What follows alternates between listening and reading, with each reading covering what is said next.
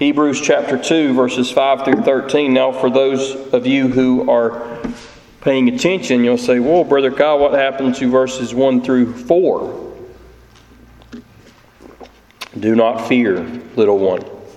We'll get there Sunday morning. Amen. That was such a great salvation message that I changed the message that I was preaching uh, to Hebrews 2 1 through 4 because uh, it's just a wonderful, wonderful passage. So we'll be there Sunday, uh, Sunday morning.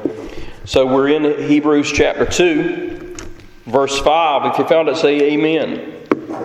All right.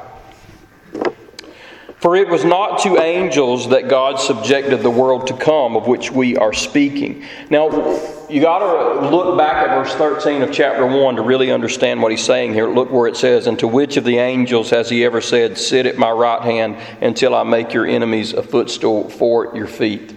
So he, he's speaking about that. And he's continuing here to show uh, that Jesus is superior to the angels. And when he says that little phrase, God subjected the world to come, of which we are speaking, the context there is, is man's final and ultimate salvation. Uh, when God created man, if you remember in the book of Genesis, he gave him dominion over all the, all the earth. But that dominion was forfeited, wasn't it, when, when he sinned? Uh, we're going to get to that more in, in just a minute. But the point is, angels were never given the promises of dominion over the earth. That was never given to angels, but man was given that, uh, that, that promise. Now, look with me at verse 6. It has been testified somewhere, What is man that you are mindful of him, or the Son of Man that you care for him? You made him for a little while lower than the angels. You have crowned him with glory and honor, putting everything in subjection under his feet. Now, in putting everything in subjection to him, he left nothing outside of his control. At present, we do not yet see everything in subjection to him. So here we have a quote from the Psalms, Psalm 8, verses 4 through 6. And it's quoted as a proof text to the point that was just made in verse 5. So what we're going to do now is just break that down. The, the psalmist is humbled at the thought of God, number one, being mindful of him. What does that word mean, mindful? Well, it means to, to remember. And it's interesting because the tense there is a present tense. You say, well, why in the world does that matter? That matters because when it's in a present tense, it means that God continues to be mindful of him. It's not that God used to be mindful of him, but God continues to be mindful of him. So the psalmist here is humbled to think that God thinks of him regularly that God thinks of him on an ongoing basis. And by the way, uh, that is probably one of the most amazing things, isn't it? When you think about God and you think about earth, earth is just a speck to God, isn't it? It's so tiny, so small. And if earth is just a speck, think about how small we are. We're even smaller than that. And that's why he says, What is man that you are mindful of him? Why in the world would you think about us, God, when there's so much to think about? And the second thing you see there is God cares for him that you care for him. What is man that you're mindful of him, or the Son of Man? And those are just synonyms. It's a poetic way. Man and Son of Man is the same thing there. Why do you care for him? And, and that word means it means to, to look after. So it's not only that, that God cares, but that God actually tends to man, like a shepherd would his sheep. That God continually meets the needs of his people. So God doesn't just think about man, God thinks about man, and as he thinks about man, he cares for man. And the psalmist is just humbled at that thought. And so, what do we learn about God there? Well, we see that God cares and is involved in his creation. Amen. God cares for us, and not only does He care for us, but He's actively involved in, in, in, our lives. And by the way, uh, that is certainly true when you're saved, but, but you know, that is even true before you're saved. Because you can look back before you were saved, can't you? And see the things that God did in your life to bring you to saving faith. Uh, how God took care of you, and the scripture says that He makes the rain fall on the just and the what? And the unjust. So, what is man? He's just amazed here. Now, now look in verses 7 and, and 8. We see there that, that, that, there are two ways that theologians have interpreted these verses, and I'm going to give you both of them, and you can kind of work that out in your head. Look what he says there. You made him for a little while lower than the angels. You have crowned him with glory and honor, putting everything in subjection under his feet. The first uh, thought is this the first way theologians have looked at this is mankind has been made temporarily lower than the angels. Now, how is mankind lower than the angels? And this is true. Absolutely. This is true. First of all, we're limited by physical body. Uh, we can get sick, uh, we can get weak, we can die. None of that is true of an angel. An angel does not have the limitations of a human body. And so we're, we're made lower than angels in the sense that we have a physical body and they don't. Secondly, we're, we're, we're lower than the angels in that angels have unlimited access to God. They come and go in the very presence of God. Uh, we can't see God like angels can see God right now. We can't go in and out of God's presence like angels can do right now, but, but, but they are. Uh, thirdly, we're, we're limited by strength. Angels are far superior in strength uh, to mankind. So, in all those, for all those reasons, we're made a little lower than the angels. So that's the way that some have interpreted that. But secondly, some look at this and say that the man here refers to Jesus as the Son of Man. And the idea here is that Christ would be made lower than the angels for a little while. Now you say, how would that happen? Well, in the incarnation. Um, not in his intrinsic value. Christ is far more worthy than any angel, but, but, but it could be speaking of just, just that moment. In becoming a human, Jesus took upon himself the limitations and the weaknesses of a human body. Now, that was only temporarily. Uh, the exalted Christ has now returned to his throne.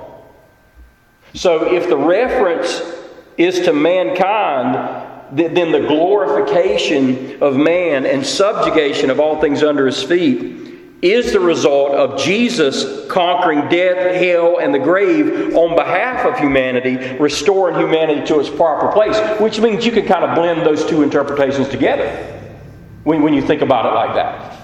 Now, the writer has to make a clarification at the end of verse 8 because he says, Look, I know that we don't right now see everything under the feet of Jesus. And we don't yet see everything under the feet of mankind. And so the obvious question there is okay, if this is true, then, then, then why hasn't that happened? And, and the answer is this the end has not come yet. The end has not come yet. When Christ returns, everything's going to be repl- uh, placed in its proper order.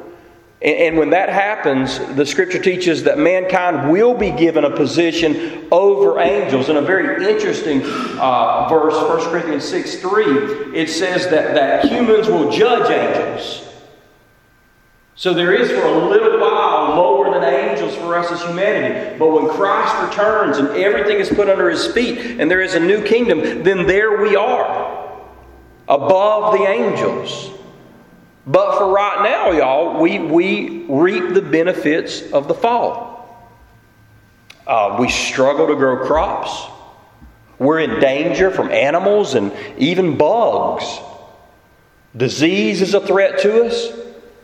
We don't have dominion, it doesn't appear. But what you got to remember is ultimately all those things will be fixed. Ultimately, that dominion will be returned to mankind. We will have absolute and, and complete dominion. Now, now, look at verse 9. But we see him who for a little while was made lower than the angels, namely Jesus, crowned with glory and honor because of the suffering of death, so that by the grace of God he might taste death for everyone. Now, now this verse tells us how all those things are going to be fixed. Now, clearly, this is talking about Jesus. Him who for a little while was made lower than the angels. You ever, you ever thought about that? And, and now I'm talking here now about, I'm talking about holy angels. I'm not talking about demons. I'm not talking about fallen angels. But, but the angels were absolutely aware of the incarnation. You remember when you think about Christmas, uh, you think about angels, don't you? Because we know that, that angels came to announce the birth of Christ. Not only that, but on the very night that Christ was born, they were there as well. Even when he grew up, and remember, as he started his ministry, and, and he was tempted in the wilderness. Remember that for 40 days and 40 nights by, the, by Satan himself? The Bible says angels came and, and they strengthened him. Um, they knew what Judas did through a fallen angel. Satan is a fallen angel. And they knew that, that that fallen angel had entered into Judas. That they were, they were there at the cross. They were ready. Jesus talked about that. He said, Man, he said, all I got to do right now is just call on the angels, and they come deliver me. So he said, I'm going willingly to this thing. Don't, don't think I'm not going willingly to, to, to the cross. And so angels were aware of this incarnation, they were aware of, of the ministry of Jesus. And, and all the while, when the angels were looking at this and they were seeing Jesus, remember, they were in a wonderful position of strength, weren't they? They were in a wonderful place of protection. They were in the very presence of God. And now they're looking at Jesus who is suffering. So here he is made a little lower than the angels. And the angels are looking at this and, and they're, they're scratching their heads and they're amazed at what Christ is doing for, for, for all of humanity here. But even though Jesus did that and went through all of those terrible things, the scripture says he was crowned with glory and honor because of his suffering. You see, Jesus is exalted because of what he did on the cross. I've, I've, I've said this before. You, you think about the cross and you think, how many songs of forgiveness do we sing to the Lord? I mean, we sing songs of forgiveness, don't we? When we, when we thank God, how often do we thank God for our salvation? Do we thank God for forgiveness? The precious blood of Jesus. Even when you read the book of Revelation and you, and you see a picture of, of heaven, even in heaven, when they sing, they're singing about being redeemed. They're singing about being saved. And so it's not that, that Christ is exalted in that he somehow became better because of the suffering, but, but it's this that you and I exalt and see Jesus in a very precious way because of what he did for us on the cross. We lift him up. We exalt him because of his suffering, because of what he's done for us. We lift him up. Notice it says that Jesus suffered death, that, that he, he died this slow and painful death. And notice there it says he, he tasted death for everyone. And why is that word tasted there? The word tasted is there because it refers to something that's being experienced. When you taste something, you truly experience it. You can take a, a, a a, beautiful pie and put it on the table, and, and you can look at it and you can experience it in that regard, but you're not really experiencing that pie until you take that pie and you taste it, right? You've tasted it, and now you have that experience there. And so the idea here is him tasting death is he didn't just look at death, he didn't just think about death, but, but he actually died. He, he tasted death. And, and everything that goes along with death Jesus experienced. In other words, there were no shortcuts. Have you ever thought about that? Have you ever thought about that Jesus could have just died quickly? Do you remember when Jesus died? And remember, they were surprised that Jesus died because normally when you were crucified, the way you died was they would come along, and uh, if they wanted you to die quickly, they would come along and they would break your kneecaps or your legs. And the reason they would do that is because when you're crucified, the way you breathe is you have to push up to get your lungs in a position where you can actually take a breath. And so there were times when they would, it would take up to a week for a person to die who had been crucified. But when it was a holy day, like it was with the Jews, and they didn't want these bodies, you know, hanging up there on the Sabbath day, out of mercy, they would come and they would break the legs.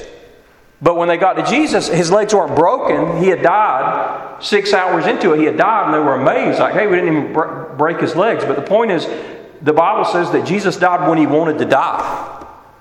When he was ready to die, he said, Into your hands I commit my spirit. Remember that? And he just died because the power of life and death, his own life and death, was in his hands. And you say, Well, six hours, man, okay, that's a lot better than a week. Well, let me ask you this. If you had the chance to die, and you knew you were going to die, would you wait six hours? And suffer and have all those bugs biting on you on the cross and, and have those splinters in your back? No, I, I'd just go ahead and dive about the first 30 seconds into it, wouldn't you? But Jesus hangs on for six hours intentionally. Why? Tasting death, experiencing everything that the, the thief on his right and on his left would experience. No shortcuts at all.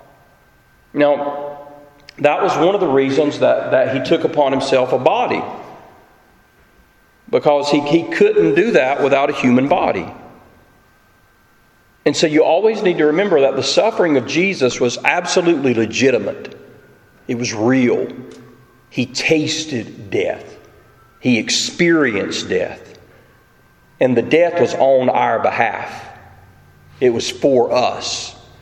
And it was the result of the grace of God. It was God's undeserved love toward us that moved Jesus to die this horrible death. And in his death, he accomplished our redemption. In tasting death, he accomplished our redemption. Now look at verse 10 For it was fitting that he, for whom and by whom all things exist, and bringing many sons to glory, should make the founder of their salvation perfect through suffering. Now, that word fitting is an interesting word. It means that, that um, the way God accomplished our salvation is consistent with His own character. You say, well, what do you mean by that? Well, this is what I mean uh, God is holy, completely separate from sin. God is just, He has to punish sin. So, because God is holy, he must always be separate from sin. And because God is just, He must always punish sin. God can't be can't stop being holy and he can't stop being just for our benefit. He can't do that. It's not consistent with his character. God never changes. And so the only way to accomplish redemption and forgiveness is through the cross. Do you, what do you say? Well, what does that mean? Because through the cross, the justice of God is satisfied, and the holiness of God is no longer a barrier because you and I are forgiven and clothed in the righteousness of Jesus. Remember, we needed a human representative that is perfect. And that representative had to be willing to absorb the full punishment of all who are going to be redeemed. And so when you think about that, what you see is the cross shows the holiness, it shows the justice, and it shows the love of God. Now, I don't, I don't want you to miss this next statement for whom and by whom all things exist. That's a beautiful, beautiful statement. You see, all of this, y'all, is, is for God. It's for His glory. It's for His praise. It's for His honor. Now, notice that statement uh, that through the suffering and death of Christ, God has brought many sons to glory. Now, when you think of sons, think of daughters too. Sons and daughters to glory. But I love that description of salvation. That Christ has brought many sons to glory. And the re- one of the reasons I love that description of salvation is it describes your ultimate salvation. And what I mean by your ultimate salvation is this the Bible says you have been saved, the Bible says you are being saved, and the Bible says you will be saved. That your salvation is a past tense, a present tense, and a future tense. Now, you're in the present tense right now. You are being saved, which means God is sanctifying you, God is still working in your life. But if you're truly saved, one of these days, you're going to be glorified. You're going to be made perfect. Glorification is the end for every believer. He is bringing us to glory. Now, we could think of glory as being an, uh, another word for heaven, certainly. But the only way for us to really experience this glorious place is to be glorified ourselves, transformed ourselves. And so I love that, that, that God isn't just saving people and leaving those people there, but God in saving people is bringing them to glory. Amen? How many of you are ready to go to glory? I am. Amen? I mean, I'm just ready. He will bring us to glory. I never understand these people who aren't ready to go to heaven. What in the world is keeping you out of heaven, friend. Do you, do you not realize how glorious heaven is? It's a wonderful, wonderful place, man. And every person who's saved is going there, bringing these many sons to glory. Now let's look at the final phrase of verse 10. It says, should make the founder of their salvation perfect through suffering. Now, that word, that phrase, founder of their salvation, um, the word means author or it means pioneer. And this is where we got the, the title for tonight's message. And, it refers to someone who has gone before other people and blazed a trail so that a safe passage can be made. They have gone before and perhaps cleared out all of the forest so those who are coming behind him can have a safe and easy passage to the same place that, that the person in the front went. And here's the, here's the idea that, that Christ blazed through all of our sin, blazed through death, blazed through hell, and blazed a trail all the way to God. He did the work, y'all. He put the hard work in. And know this that there is no trail to God without Christ. You're not making it. Amen. Without Christ, you're not making it to God. He's the trailblazer. He's the one that opens up the way. And how did he blaze that trail? He blazed that trail through his own suffering. It's through the cross of Jesus that a way has been made. Now, don't let that little phrase, made perfect, uh, confuse you. Jesus has always been perfect. The language is used there to describe the obedience of Christ. It was a perfect obedience and it was necessary for our salvation. Jesus is called the second Adam, and as the second Adam, he perfectly obeyed the will of God in every aspect. And though he was already perfect, his perfection was proven by the sinless life that, that he lived. He was obedient unto death, the Bible says, even the death of the cross. Now look with me in verse uh, 11. For he who sanctifies and those who are sanctified all have one source. So who is the one? Well, it's Christ. He's the one who sanctifies us. He cleanses us from our sin through, his own sacrifice. And who are the ones who are sanctified? Well, it's us, isn't it? We're the believers. But he says that Christ and the believers have one source. Where do they belong? They belong to the Father. And what is that talking about? That's speaking of your positional righteousness in Jesus Christ. You are in Christ, therefore, you are in God. Notice the result of the one source. It says, That is why he is not ashamed to call them brothers. You see, through Christ, we're, we're, united with the Father, we're united with the Son, and because of that, we are now the brothers of Christ. Christ is the unique Son of God, no doubt about that, but we are adopted children of God. And Jesus doesn't look down upon us and consider us stepchildren. He looks upon us and he considers us brothers. That's a wonderful thing, isn't it? You know, I've, I've, mentioned before that you know that old song that used to be a, used to be. And some of y'all remember when it was a new song. The family of God. I'm so glad I'm a part of the family. Everybody used to sing it, didn't they, at church? Sing it, sing it, sing it. There's one part in that song that says, um, I'm not worthy to be here, but praise God, I belong. That's my favorite part of the song. Amen? And we're not worthy to be in that family. We're not worthy to be in Christ, to be in God, but, we but we belong. We are children of God. We are brothers of Christ, and we're not stepchildren. It's, and even when you think about the Jewish people, some people about, well, the Jewish people are the people of God. Listen, everyone in Christ is the people of God. There's not a heaven for Jewish people and then a heaven for Baptists. We're the children of God, and we're just as much a child of God as Abraham was, the Bible says in the book of Galatians. We belong, we're in Christ, we're in God. And then he quotes three Old Testament verses to prove his point. Um, the first comes from Psalm 22 I will tell. Uh, that is why he is not ashamed to call them brothers, saying, I will tell of your name to my brothers. In the midst of the congregation, I will sing your praise. So that first quotation comes from Psalm 22. And Psalm 22, if you know it, one of my favorite Psalms is the Psalm of the crucifixion.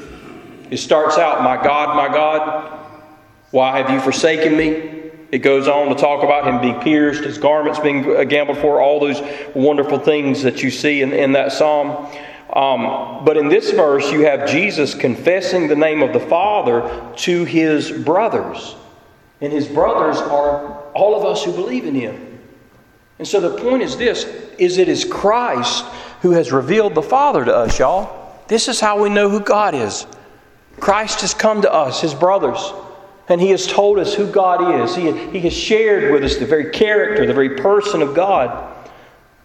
And then look at verse 13. He quotes um, Isaiah 8, 17, and 18. And again, I will put my trust in him. And again, behold, I and the children God has given me. And so both Jesus and the adopted children of God trust in the Father. I want you to notice something special here. He says, Whom the Father, behold, I and the children God has given me. The church is a gift from God the Father to God the Son. You got to understand that, that God exists as a Trinity. He exists as Father, Son, and Spirit. Three persons, one God. But in those three persons, there is relationship. That's why the Son can pray to the Father, and there's, there's no contradiction there. They can speak to one another. The members of the Godhead speak to one another. Remember Sunday night we said that God the Father says to God the Son, calls him actually God there. Remember that? And that's why we can never say that we exist because God was only, because God wasn't only, because God has always existed. Three persons, one God. Identical in nature, identical in power, but distinct. Father, Son, Holy Spirit. So he says here that, that the church is a gift from the Father to the Son, which means that you are an expression of love shared by the members of the Godhead. You ever saw somebody receive a puppy? Maybe a little child or something, they got a puppy, and the kid's just so happy, uh, but the puppy doesn't have a clue. You know what I mean? It's just like, I don't know what's going on here. And I think about that sometimes with us, that we don't understand that, that, yeah, we have Christ, we have the Father, we have the Holy Spirit, but there's a, there's a special thing about us as a church. We are a gift from the Father to the Son. That's why we're called His bride. And that's a humbling thought. That as the bride of Christ, we've been given to the Son by the Father. He's redeemed us, and He will ultimately deliver us to His throne room. What a blessing that is. All right, I want to go back now and I want to give you a few, few, uh, few summary thoughts out of this section with a little bit of commentary, and, and then we'll be done. The first one is this humans are a special creation of God. We have never been and will never be angels. Humans are a special creation of God.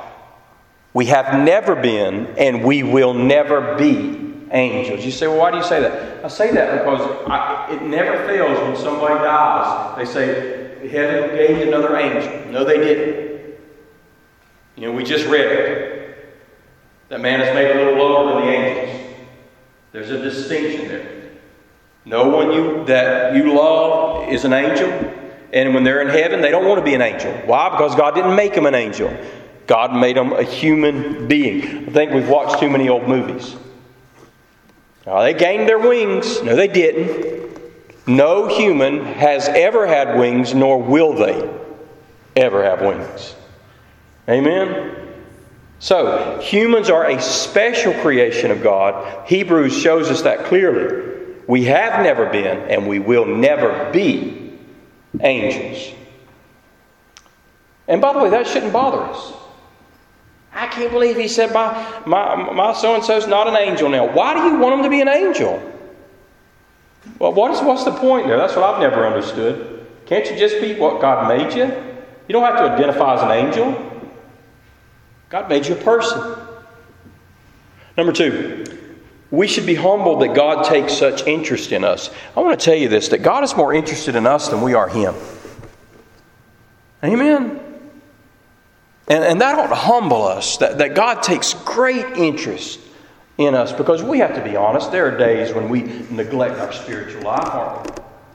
days when we don't pray like we should, days when we don't read God's Word like we should, days when we don't even think about God or praise God like we should. But I'll tell you, there's never a moment that God hasn't thought of you. There's never been a moment that God has not thought of you. We should be humbled that God takes such interest in us.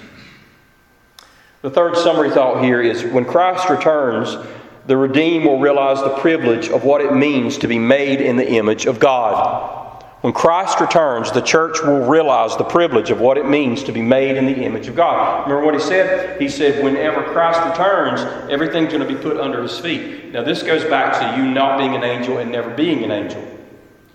Angels are not made in the image of God. You are. You got that? Angels are not made in the image of God. Humans are a special creation, made in the very image of God. Therefore, why would you ever want to be an angel? And even when you get to heaven, the Bible says that you will judge angels. So if you want to be an angel, so you want to go to from, from judging angels to being judged by people? Is that what you want? No, that's not what you want. Remember, the scripture says that when Christ returns, everything will be put under his feet and the church will reign with Christ. Well, some believe that that's speaking of the millennial reign for the thousand years, and that very well could be. The point is this as human beings, we have a special place in God's heaven, a very special place. And it's a wonderful, wonderful privilege that we'll realize when Christ returns. And number four, if we are saved, Christ is not ashamed of us. Remember, he said he is not ashamed to call them brothers or sister, or sister, you know. You know, I say that because sometimes, you, as a Christian, perhaps you've had a past before you came to Christ. And, and um, you know, Paul talked about that. He talked about, when he talked about his salvation, he said, I'm the least of the apostles. And I think the reason he said that was probably because he carried around a whole lot of guilt. He was an awful person, killing Christians, forcing people to blaspheme. And he called himself the chief of sinners, the least of the apostles. And I'm not saying whether Paul was right or wrong in all that. I think he was just humble, and that's why he did it. But if we're not careful, what will happen is um, we'll feel so guilty of things that God has forgiven us that we won't really be able to rejoice in the salvation that He's given us. Listen, if you're saved, Christ is not ashamed to call you His brother or His sister. He's not ashamed. And that's a wonderful, wonderful thing that we should embrace and we should remember.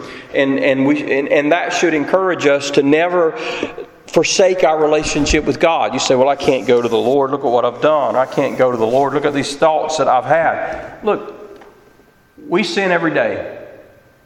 But the blood of Jesus is just as powerful today as it was 2,000 years ago on Calvary. And the Bible says if we confess our sins, that He's faithful and just to forgive us and to cleanse us from all unrighteousness. And Jesus will never look down his nose at those who belong to him. He will never treat us in a shameful way. What a privilege that is, y'all. Because I tell you what, I'm ashamed of myself a lot. Amen. But Christ is not ashamed to call us brothers and sisters. Thank God for that. That's as far as we'll get tonight, and Sunday morning we'll pick up back in chapter 2, verses 1 through 4, and then Sunday night we'll finish, uh, we'll finish on through here, probably, uh, probably finishing up the chapter on, uh, on Sunday night. Uh, again, I want to thank everybody who helped out on. Um,